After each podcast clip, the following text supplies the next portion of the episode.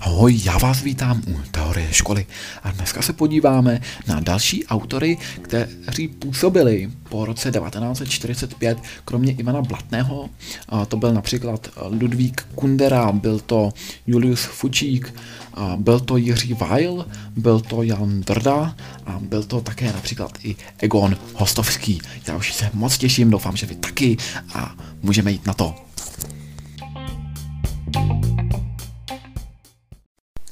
Ludvík Kundera se narodil roku 1920 a umírá roku 2010, žil krásných 90 let. Byl bratrancem Milana Kundery a je to český básník, překladatel, dramatik i výtvarník. Co se týče jeho překladatelské kariéry, tak překládal z francouzštiny a ruštiny. Když se podíváme na život Ludvíka Kundery, tak vystudoval Filozofickou fakultu Masarykovy univerzity v Brně a dále zakládá skupinu RA. Tato skupina je surrealistická, navazuje na předválečný surrealismus, zejména na nezvalovou skupinu sura a skupina surrealistů ČSR. Cílem skupiny RA je hledání takzvaného nahého člověka. To je člověk, který je naprosto vyvázaný ze společenských vazeb. Bohužel od 70. let nesmí z politických důvodů publikovat. Můžeme zde vidět jistou paralelu se Zdeňkem Rotreklem. To byl katolický autor, který nicméně také ve svých dílech zahrnoval surrealismus. Nicméně ten byl trestán mnohem tvrdšími způsoby, nejenom proto, že ve svých dílech zachycoval i surrealistické postupy, ale zejména proto, že byl katolík, což mělo velmi negativní vliv na agendu KSČ. Hmm, můžeme zde pozorovat to, že právě Ludvík Kundera je takto omezen v 70. letech, což je období normalizace, zpočátku období konsolidace, období konsolidace trvající od roku 1969 do roku 1971 a od roku 1968 až do roku 1989 trvá celé období normalizace a právě na počátku normalizace a konsolidace je Ludvíku Kunderovi zakázáno publikovat. Nicméně sám se takto nezastaví a knihy dále vydává v samizdatu a od roku 1989 se navrací na literární scénu. Roku 2009 je dokonce odměněn cenou Jaroslava Seiferta za celoživotní dílo, rok na to umírá. Co se týče dílo Ludvíka Kundery, tak svoji tvorbu začíná básnickou sbírkou Živili v nás. Zde je ovlivněn avantgardou, zejména dadaismem, poetismem, ale hlavně surrealismem. Nicméně jeho surrealismus je trochu odlišný od toho předválečného a to se projeví zejména ve sbírce Klínopisný lampář. Můžeme zde vidět v surrealismu, je to vše psané v duchu skupiny Ra, nicméně surrealistická metoda, takzvaný psychický automatismus, který funguje na řetězení volných asociací, sám Kundera vědomně oslabuje racionalizací básně, ale i jazykem, který používá, protože nepoužívá naprosto uh, volné asociace, ale ten uh, verš je melodický, má rytmus, tedy dochází k rytmizaci jazyka a to všechno samozřejmě ten Kunderův surrealismus poměrně dost posouvá do jiné roviny než ten původní předválečný. Dále napsal například i drama Labyrint světa a Lusthaus srdce, kde můžeme vidět paralelu a inspiraci Janem Amosem Komenským, který napsal dílo Labyrint světa a Ráj srdce. Můžeme zde vidět motiv bloudění, podobně například jako u Volterova Candida. Jedním z dalších umělců tvořících po roce 1945 je Egon Hostovský, narodil se roku 1908 a umírá roku 1973. Je židovského původu a je to jak prozaik, tak i novinář. Je autorem pros psychologických a existenciálních. Ten existencialismus spojoval Hostovského s dalšími autory takzvaného pražského okruhu, to znamená autory židovského původu, kteří působili před válkou. Já bych sem určitě zařadil například France Kafku, také France Werfla, ale i Weinera. Weiner to byl jasný expresionista, například napsal povídkový soubor Lazebník. Tam můžeme pozorovat několikeré potkávání jedné ženy v různých rolích a my vlastně ani nemůžeme poznat, co je přesně pravda a co už je imaginace. Tak podobně funguje i v jistém smyslu Egon, dílo Egona Hostovského. A v jeho dílech můžeme vidět absurditu společenských poměrů, ta je zase podobná s Dostojevským a a také pocity osamělého člověka v emigraci. A jaký tedy je vlastně život Egona Hostovského? Tak během druhé světové války právě i kvůli židovskému původu emigruje. Nicméně po válce, když se vrací do Čech, tak ho nečeká úplně nejlepší překvapení, protože roku 1948 opět emigruje. Je to způsobeno tím, že Stalin po válce není přímý a příznivec, a tedy a zpětné restaurace a židů a jejich rehabilitace, ba naopak a dochází dokonce i k židovským čistkám znovu, takže a opravdu a Egon Hostovský má těžký život a opět musí emigrovat. A emigruje do USA, kde a, tráví a, zbytek svého života roku 1957 se mu dokonce podaří i získat americké občanství. Stává se učitelem jazyků, také je to novinář a redaktor Svobodné Evropy. Dílo eh, je prolínáno tématy, jako je například duchovní osamělost, izolace, osudy evropských emigrantů v USA, ztráta víry v lepší budoucnost, v čem se zase poměrně dost odlišuje od katolických autorů, kteří věří, že komunistický režim padne, že jednoho dne opět nastane v naší zemi svoboda, tak tady tu naději Ekon Hostovský nemá, ten ztrácí víru v lepší budoucnost. A Dále tedy v těch jeho dílech se potom zobrazuje bezmocnost, opuštěnost také hledání ztracené lidské identity, protože Egon Hostovský již tady v Čechách vlastně byl někým, ale když najednou emigruje do USA, tak nikdo ho nezná, je naprosto neznámý cizí člověk vyvázaný ze společenských vazeb, takže je to poměrně náročné. On tedy to hledání ztracené lidské identity nejvíce schrne ve svém vrcholném autobiografickém románu Všeobecné spiknutí. Dalším románem, který je poměrně známý, je Cizinec hledá byt. Tento román pojednává o českém emigrantu Václavu Markovi.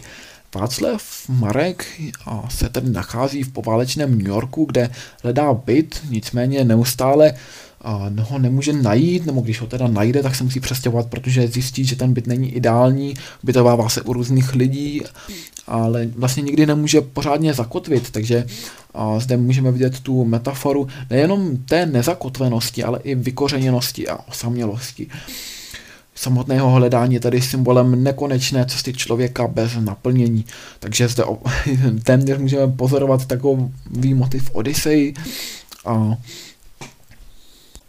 Celý román je tedy naplněn takovou odcizeností, kterou ještě navíc umocňuje absence expresivity i to, jakým způsobem tedy autor to všechno jakoby um, tak věcně popisuje takým svým autorským komentářem. No a my se podíváme na dalšího autora, kterým je Jiří Weil. Narodil se přesně roku 1900 a zemřel roku 1959.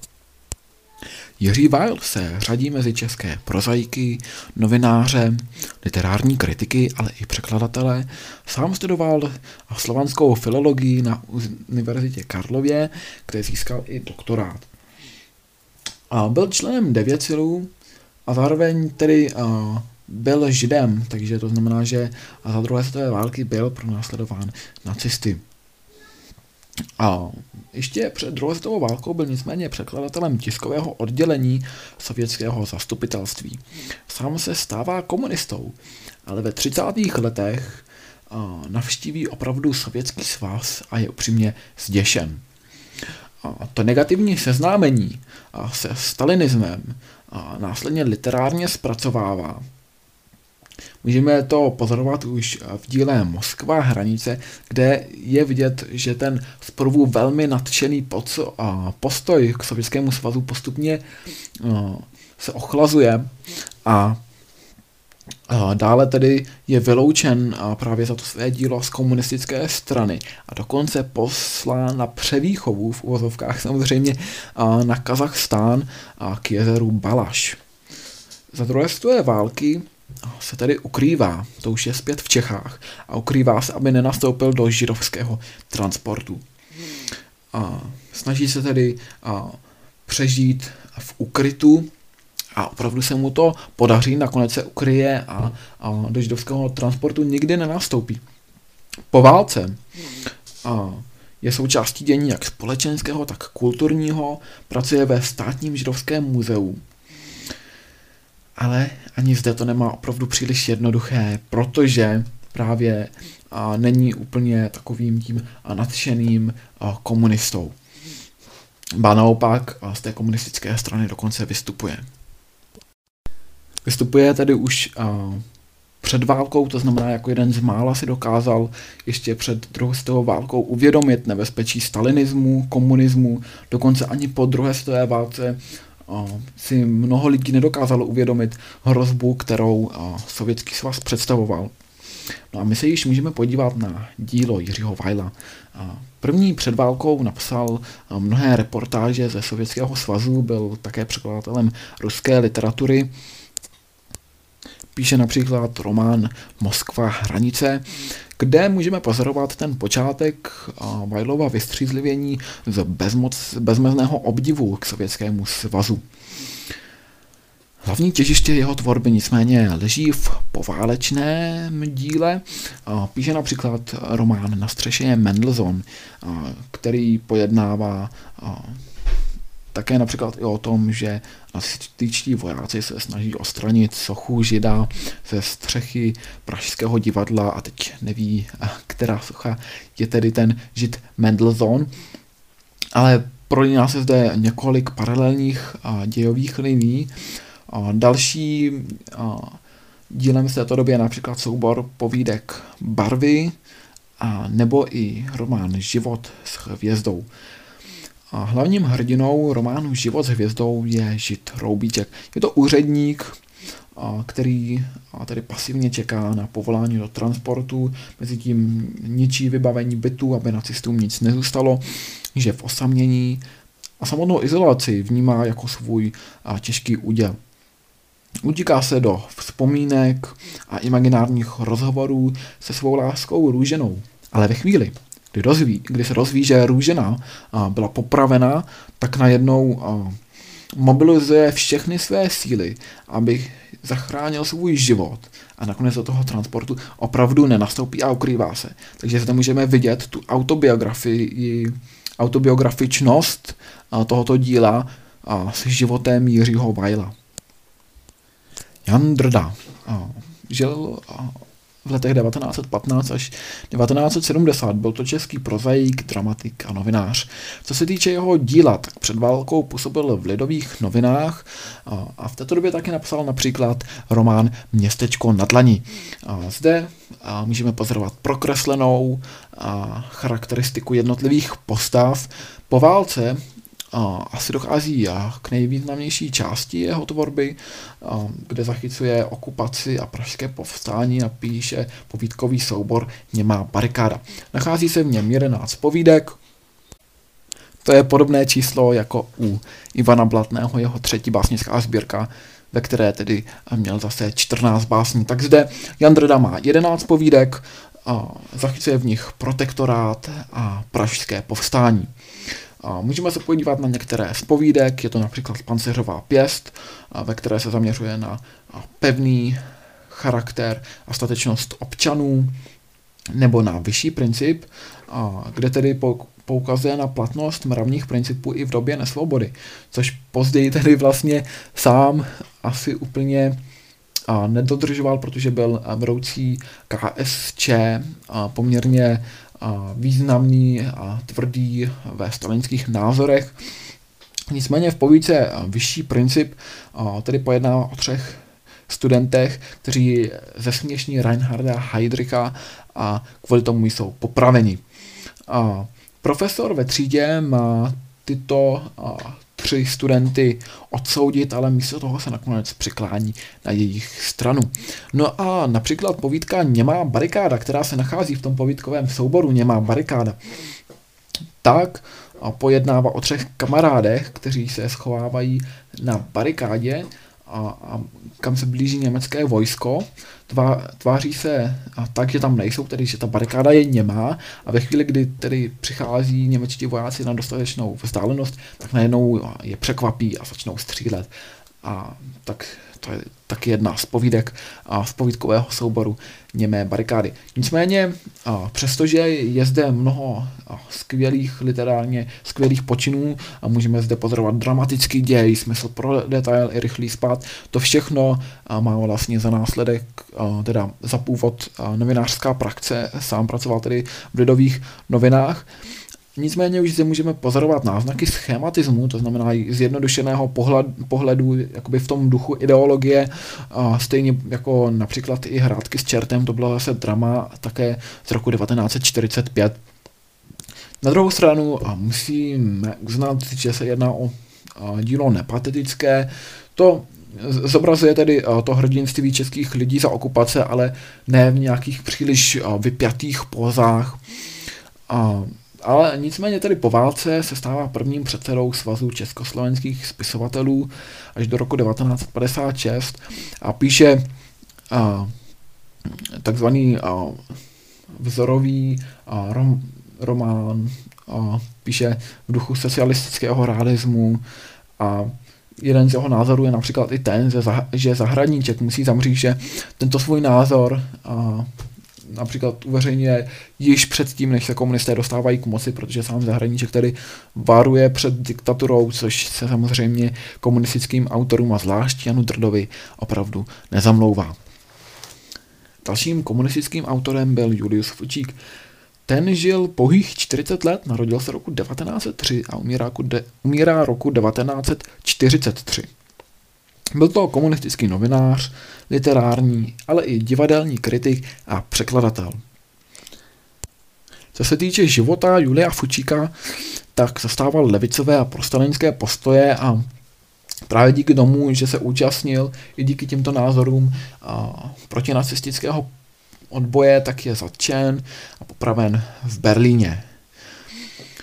Ten a, odkaz Julia Fučíka byl dál zneužit komunisty po druhé světové válce a pro svoji vlastní propagandu.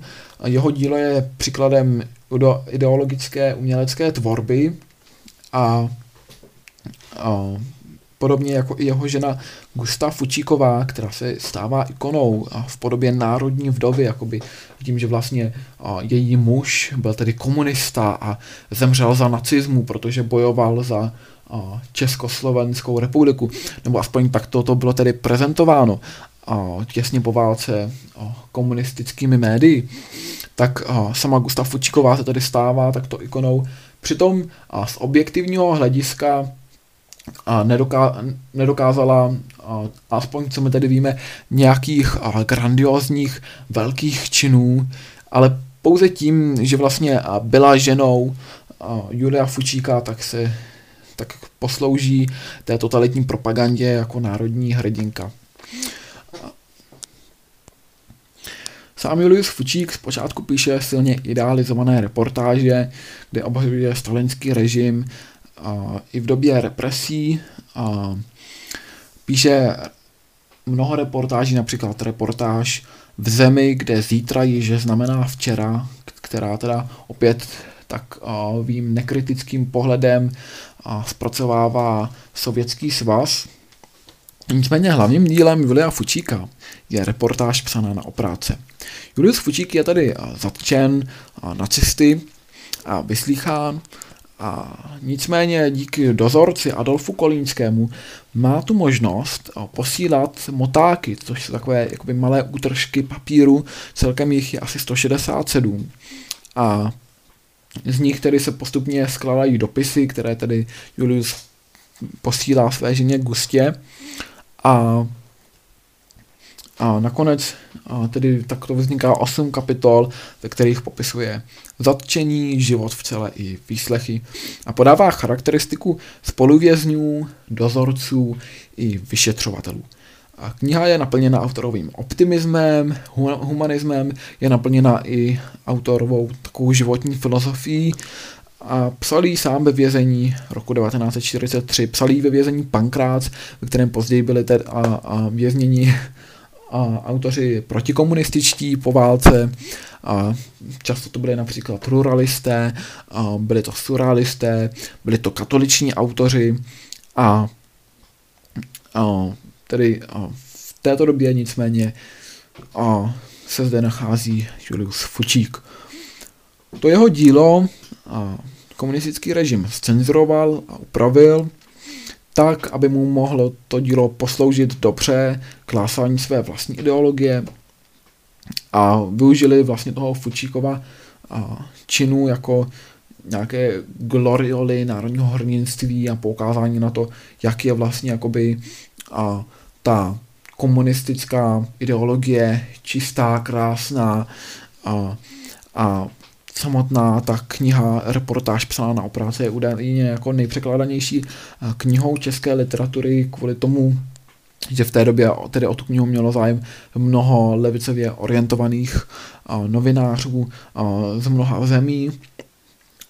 Nicméně bez cenzurních zásahů ze strany komunismu to dílo bylo, vydáno až roku 1995 a zde se ukázalo, že i Fučík ve skutečnosti v uvozovkách mluvil, to znamená, že dokonce i on tedy udával. Samozřejmě my to nemůžeme tak tvrdě soudit, protože on určitě byl pod jakoby velkým tlakem, a určitě byl mučen, musel toho mnoho vytrpět, ale na druhou stranu se ukazuje tedy, že to a, opravdu byl člověk z masa a kostí a měl i své chyby, nebyl to a, naprostý jakoby ideál lidstva, jak to prezentoval komunistický režim. Doufám, že se vám Ludvík Kundera, Egon Hostovský nebo třeba i Jiří Weil líbili. Mě tito autoři poměrně zaujali a přeji vám pěkný zbytek dne. Zatím ahoj.